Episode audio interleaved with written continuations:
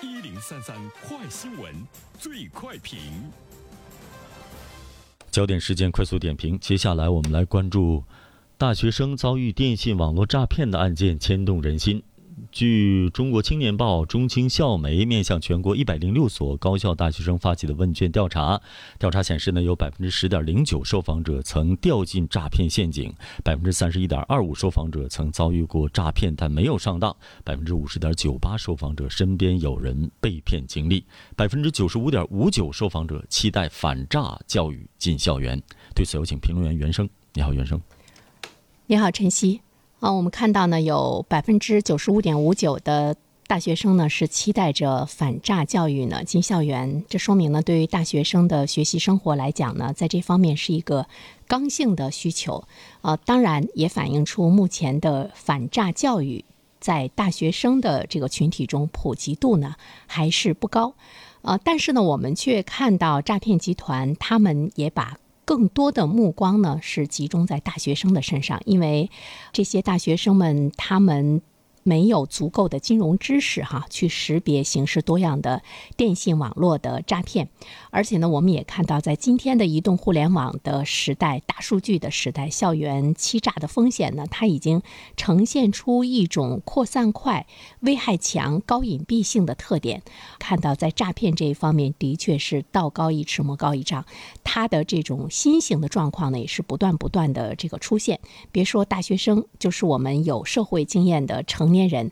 也会呢受到呢这个电信诈骗的极大的危害，所以说呢，对于大学生来讲，因为他们没有十足的社会经验啊，怎么样呢？对他们来进行反欺诈教育，它不单单呢是高校需要去面对的一个问题，它也应该是全社会呢需要去面对的一个问题，因为这种状况它已经是严重的扰乱了校园的秩序，而且我们也会看到有很多的大学生因为这个金融。诈骗。背负的债务的压力，最终呢逼上绝路。还有一些孩子呢，由此呢产生了心理问题。那么从大学的角度上来讲，要不断的来进行心理的辅导、心理的疏导。还有的呢是想通过一些方式，使自己能够有更多的这个生活费，能够有一些收入。结果呢，反呢是被这个欺骗了。今天的大学生来说，他们的好奇心强，社会经验又少，真的是需要呢深入的去开展这个高效的反诈宣传，因为越来越。多的电信网络诈骗呢，已经将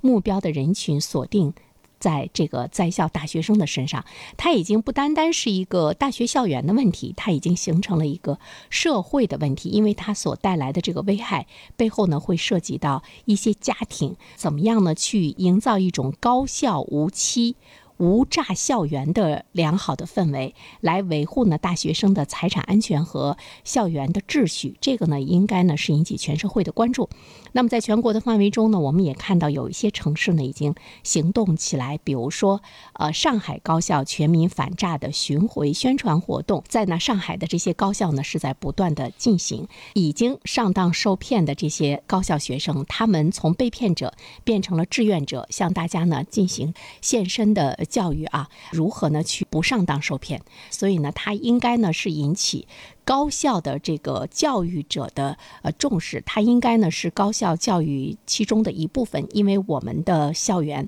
跟以往不一样了，它不是一个象牙塔，它跟我们的社会已经有了非常紧密的接触。以前我们上大学的时候，不出校门，你跟社会的接触就很少。但是今天互联网的发达，大数据的发达，一部手机已经跟社会。跟全世界有了千丝万缕的联系，所以说呢，今天的大学生他们已经完全浸润在呢我们今天的社会生活中。那么，怎么样在这样的一个广阔的社会生活中去更好的去保护他们，是呢呃摆在我们今天的教育者面前的非常重要的问题。所以呢，我们也期待着防诈防骗的知识能够更多的出现在大学生经常接触的一些平台，这种宣传的方式、宣传的形式能。能够让大学生们更容易呢去接受，才能够更好的呢去保护他们。我觉得这也是教育所探索的一种新的方式吧。好了，晨曦，感谢袁生。